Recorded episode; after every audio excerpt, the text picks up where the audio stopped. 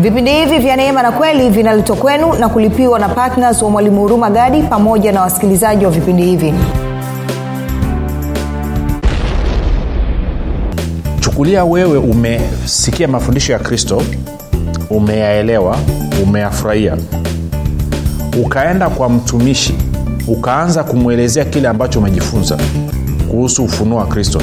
Kitu cha kwanza ibilisi alivyo smati atakachofanya kupitia umtumishi sio tu kwamba huyu mtumishi ataanza kukemea na kukanusha na kusema kwamba hayo mafundisho ni potofu hayo ni matango mwitu hayo ni matango pori huyo unasikiliza roho ya mpinga kristo lakini pia atakusomea mistari kutoka katika agano la kale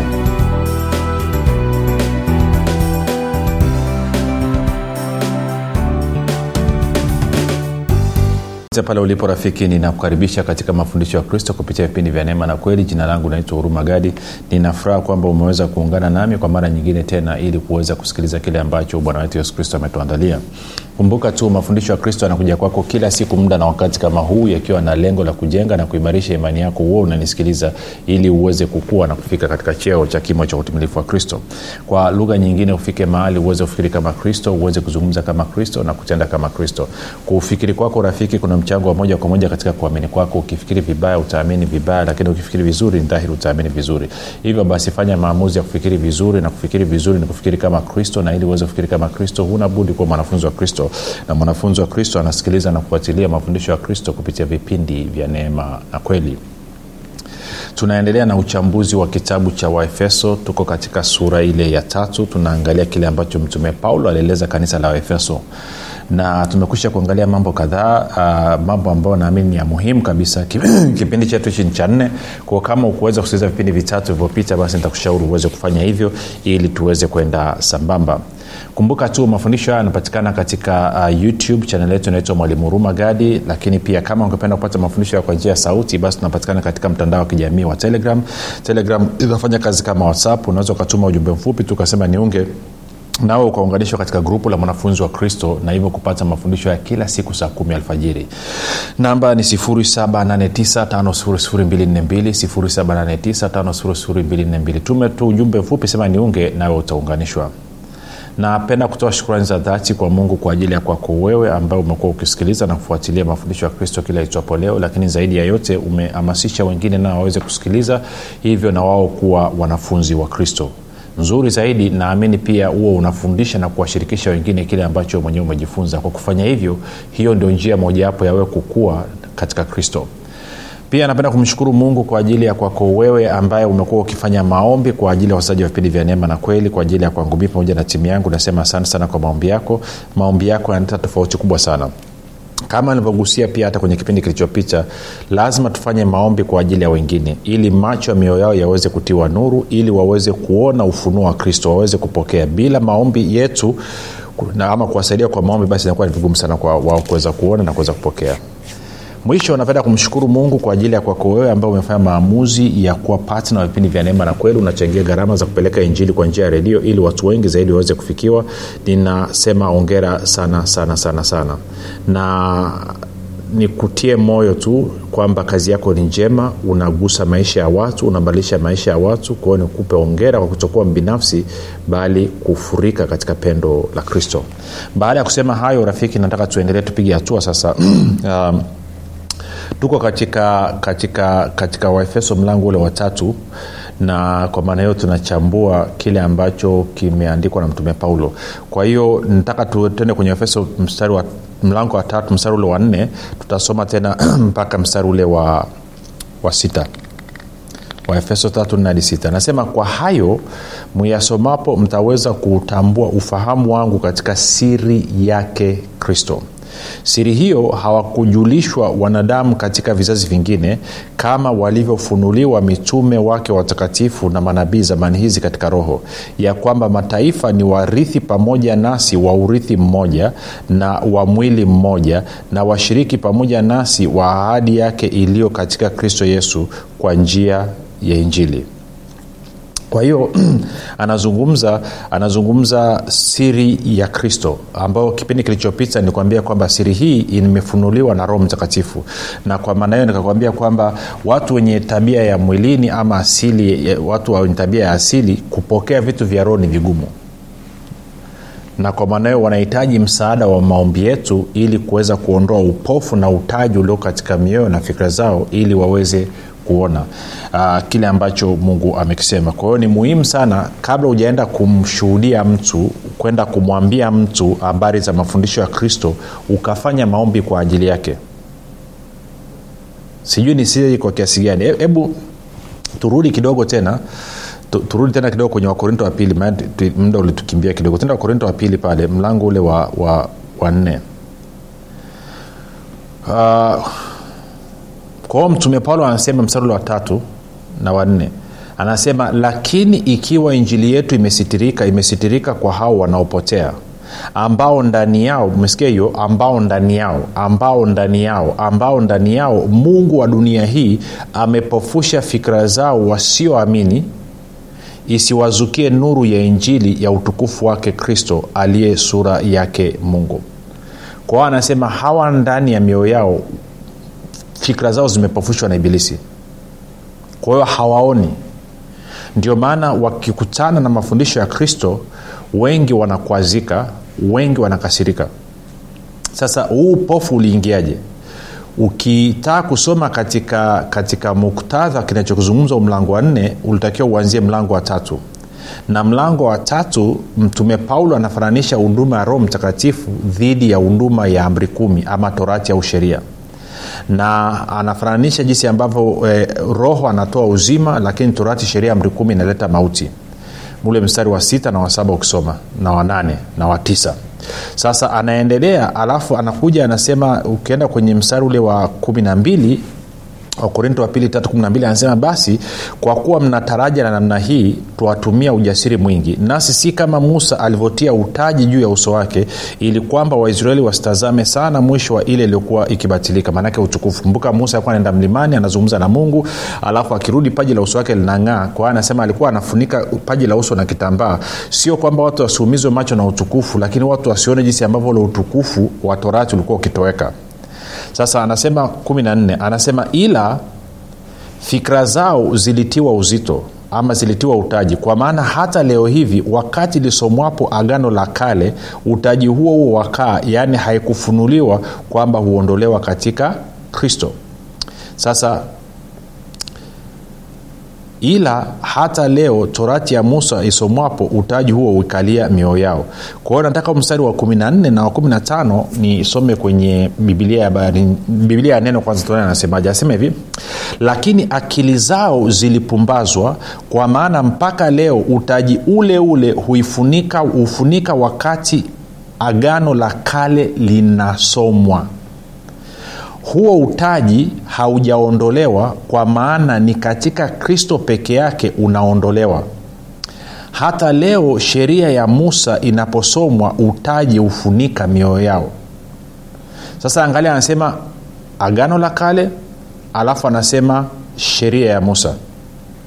Tuko sawasawa Uh, bibilia habari njema anasema hivi lakini akili zao zilipumbazwa mpaka leo hii lisomwapo agano la kale kifuniko hicho bado kipo. Kifuniko hicho kitaondolewa tu mtu anapoungana na kristo. Na mpaka hivi leo kila isomwapo sheria akili zao huwa zimefunikwa. Sasa inawezekana ukasikia agano la kale ukasikia sheria usielewa anazungumza nini. Kwao ngoja tutoke hapo mara moja twende kwenye kumbukumbu la torati mlango wa nne. Alafu tutasoma mstari ule wa kumi na ngapi? Nadhani kumi na tatu kama sikosei. E, kumbukumbu la torati mlango wa nne mstari ule wa kumi na tatu.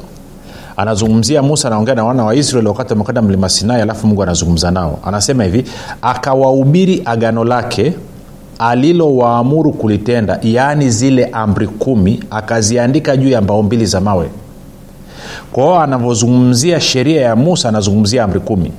Anavyozungumzia agano la kale anazungumzia amri kumi. Tuko sawasawa rafiki?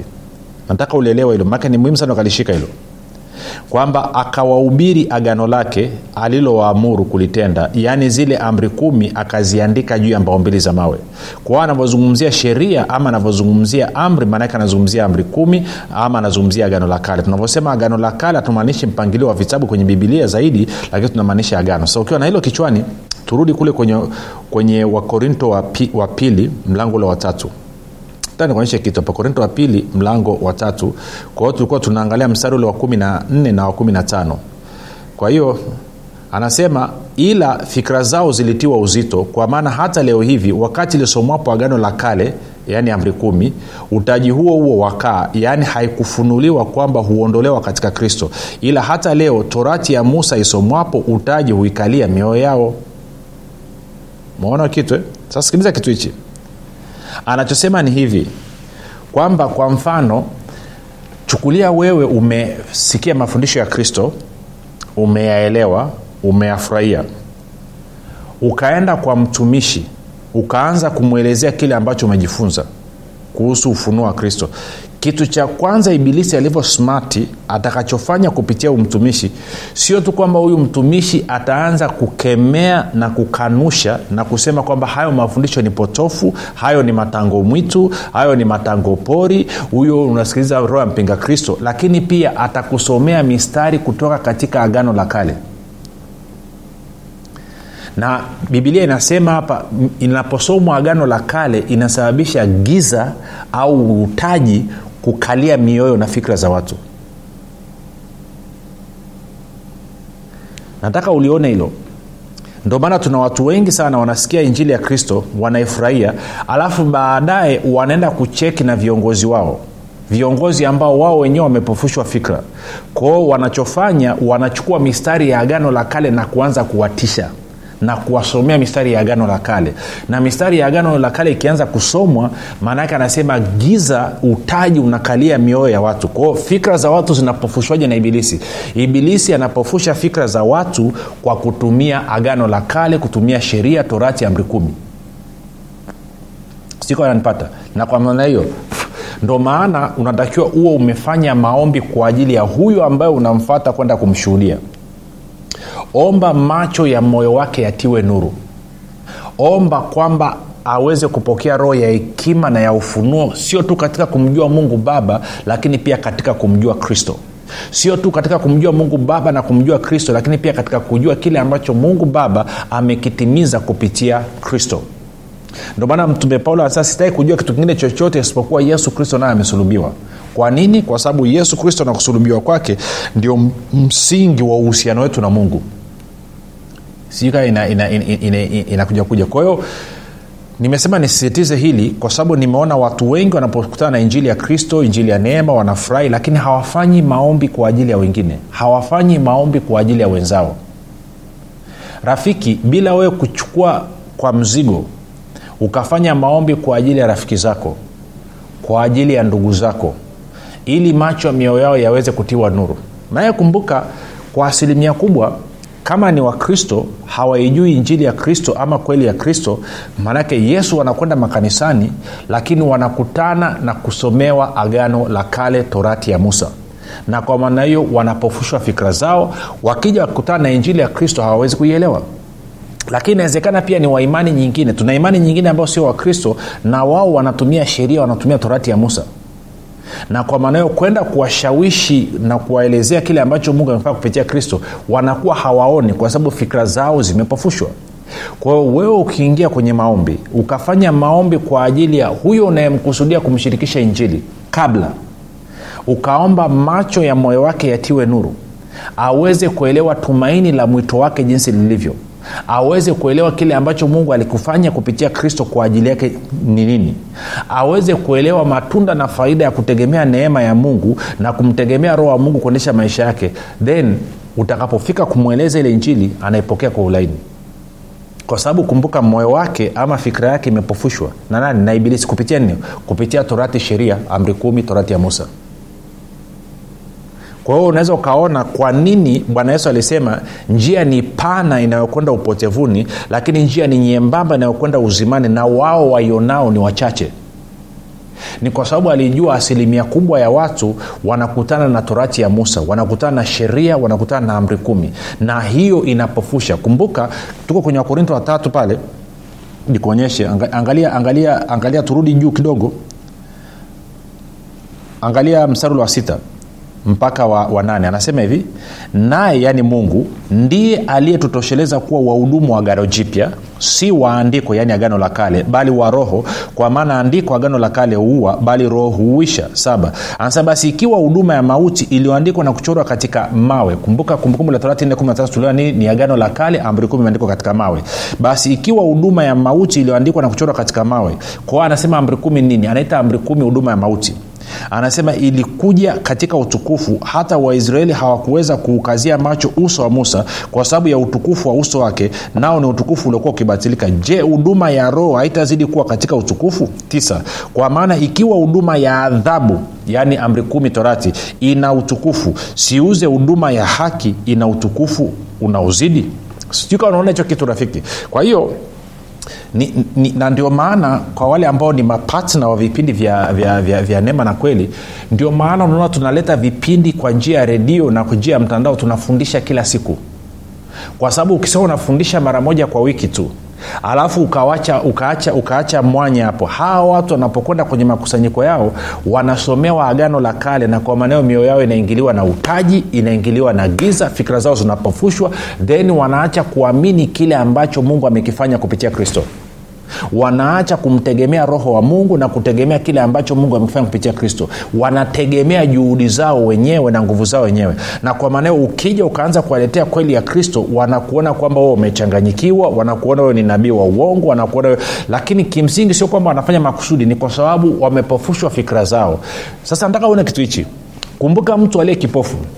Mara nyingi mtu aliye kipofu anahitaji kuongozwa na mwingine na ndio maana bwana yesu akasema waacheni hao ni viongozi vipofu kwa sababu kipofu akimwongoza kipofu mwenzake wote wawili wanatumbukia shimoni.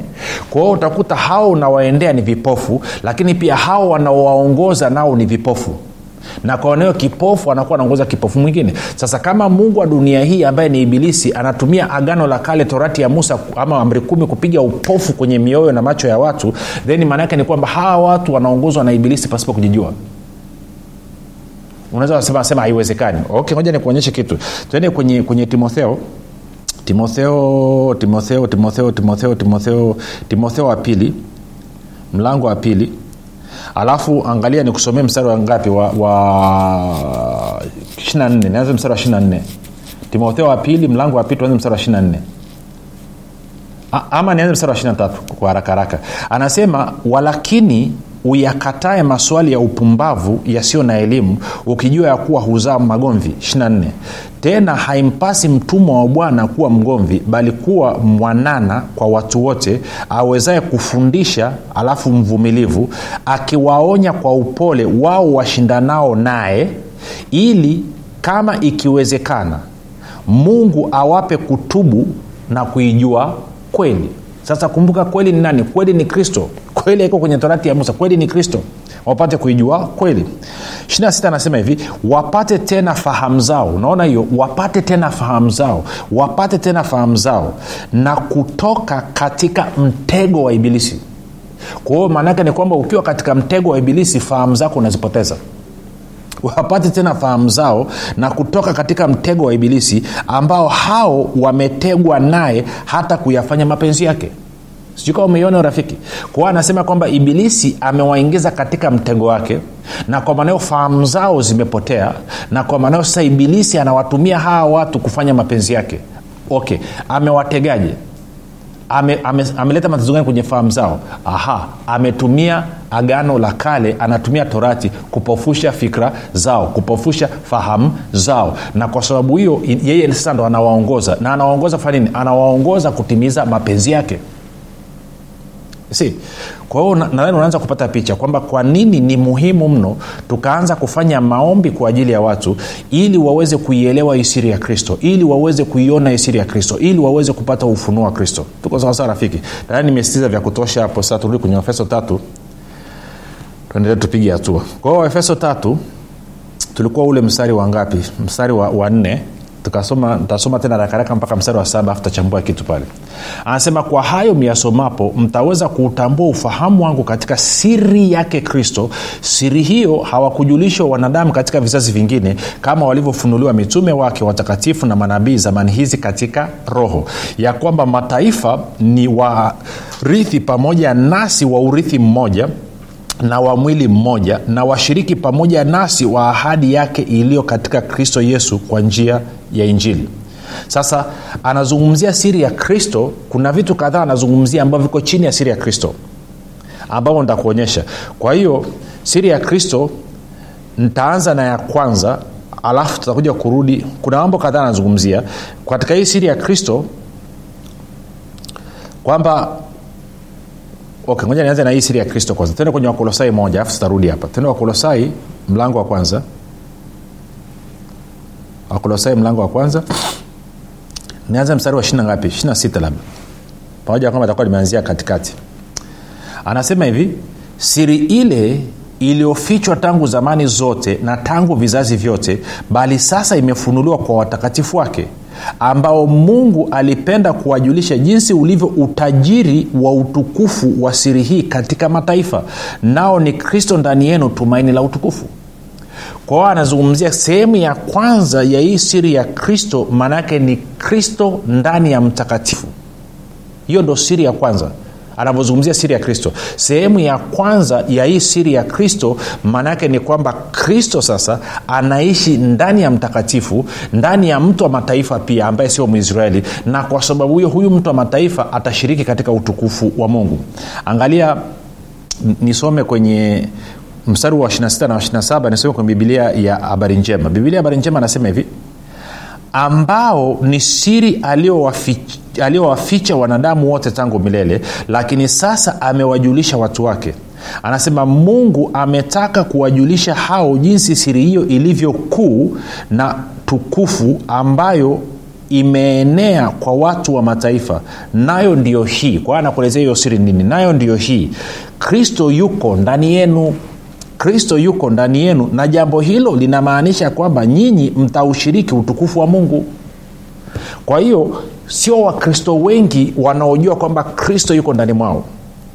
Na wakristo wengi pia hata hao wachache ambao wanajua kwamba kristo yuko ndani mwao hawaelewi manufaa sema hivi hawaelewi kusudi la mungu kumsababisha kristo awe ndani ya mtakatifu na wala hawaelewi manufaa ya kristo kuwa ndani ya mtakatifu kwa anavyozungumzia siri ya kristo sehemu ya kwanza ya siri ya kristo ni kwamba kristo anaishi ndani ya mtakatifu. Na anasema kwa sababu hiyo basi hii maana yake ni kwamba wewe ambaye kristo anaishi ndani yako utashiriki katika utukufu wa mungu. Sasa anavyozungumzia utukufu wa mungu anazungumzia nini? Anazungumzia mimi na wewe kupata mwili wa utukufu. Anazungumzia mimi na wewe kupata mwili wa utukufu unasema umejuaje? Najua kwa sababu ukienda kwenye kwenye kwenye nini kwenye tuangalie kama mdo utaruhusu nisome. Tuende warumi nane chapchap warumi nane alafu nitaanza ule mstari wa 19 pale. Chap chap chap chap chap ama wa 18 kwa nini? 18 anasema hivi kwa maana nayahesabu mateso ya wakati huu wa sasa kuwa si kitu kama utukufu ule utakaofunuliwa kwetu. Kumbuka kristo ndani yenu tumaini la utukufu anasema kwa maana viumbe vyote pia vinatazamia kwa shauku nyingi. Okay ngoja nirudi nyuma kidogo mstari wa anasema kwa maana nayahesabu mateso ya wakati huu wa sasa kuwa si kitu kama utukufu ule utakaofunuliwa ndani yetu. Sio kwetu ilitakiwa iwe ndani yetu in us, in us ndani yetu. Anasema kwa maana viumbe vyote pia vinatazamia kwa shauku nyingi kufunuliwa kwa wana wa mungu. Kwa maana viumbe vyote pia vilitiishwa chini ya ubatili si kwa hiari yake ila kwa sababu yake yeye aliyevitiisha katika tumaini. Katika tumaini, tumaini, tumaini la utukufu katika tumaini. Kwa kuwa viumbe vyenyewe navyo vitawekwa huru na kutolewa katika utumwa wa uharibifu hata viingie katika uhuru wa utukufu wa watoto wa mungu. Kwa maana twajua ya kuwa viumbe vyote pia vinaugua pamoja navyo vina utungu pamoja hata sasa. 23 wala si hivyo tu ila na sisi wenyewe tulio na malimbuko ya roho sisi pia tunaugua katika nafsi zetu tukikutazamia kufanywa wana yaani ukombozi wa mwili wetu. Kwa hiyo kristo ndani yetu ni uthibitisho kwamba tutashiriki katika utukufu wa mungu. Utukufu nini? Maanaake ni kwamba miili yetu itakombolewa kutoka katika uharibifu miili yetu itakombolewa kutoka katika mauti na hivyo tutaingia miili yetu itaingia katika uzima na kutokufa. Sasa hivi anasema ni tumaini. Ndio maana mstari wa ishina ngapi wa ishina nne anasema hivi anasema kwa maana tuliokolewa kwa taraja lakini kitu kilichotarajiwa kikionekana hakuna taraja tena. Kwa maana ni nani atakaye kitarajia kile akionacho? Bali tukitarajia kitu tusichokiona twaingoja kwa saburi. Kwa hiyo kwa sasa tuliokolewa kwa kusudi la miili yetu ije ivae miili ya utukufu na uthibitisho huo basi ni moja kristo ndani yetu tumaini la utukufu. Lakini mbili ukisoma kwenye efeso 1 13 na 14 ni ile alama tuliotiwa ama roho mtakatifu tuliopewa kama arabuni kwa hicho hiyo ndo siri ya kwanza. Kwao lengo la wewe kuokolewa rafiki ilikuwa ni ili mwisho wa siku mwili wako wewe na mwili wangu mimi uweze kushinda mauti. Tuvae miili ya utukufu tuishi milele hapa duniani tusife kamwe. Kama ambavyo kristo baada ya kufuka hafi tena wala mauti haimtawali tena. Hilo ndio lengo hilo ndio kusudi. Ndio anasema ni siri. Sio watu wote wanaona hichi kitu ndio maana lazima roho mtakatifu akufunulie. Na maombi yangu ni kwamba kwa wasikilizaji wote wanaosikia naomba mungu afungue macho ya mioyo yenu mweze kuelewa hii siri ya mungu aliyoifanya kupitia kristo. Jina langu naitwa huruma gadi. Yesu ni kristo na bwana tukutane kesho muda na wakati kama huu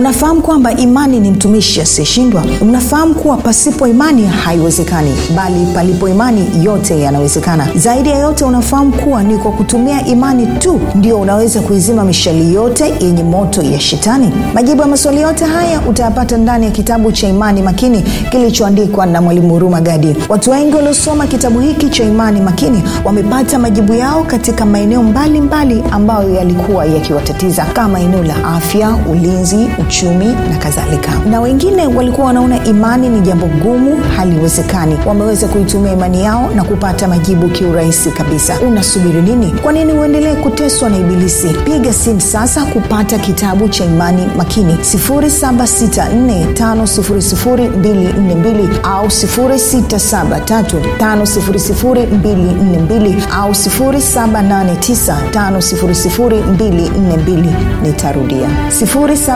7645242 au 6735242 au 7895242 ndiyo imani makini siri ya ulinzi ushindi na mafanikio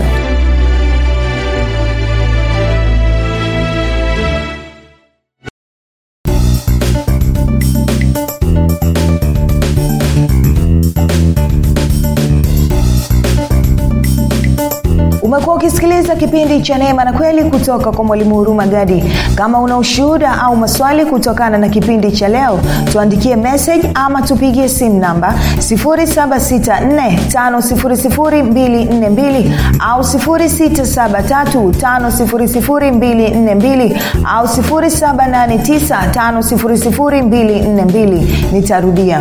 7645242 au 6735242 au 7895242 pia usiache kumfolo mwalimu huruma gadi katika facebook instagram na twitter kwa jina la mwalimu huruma gadi pamoja na kusubscribe katika youtube chaneli ya mwalimu huruma gadi kwa mafundisho zaidi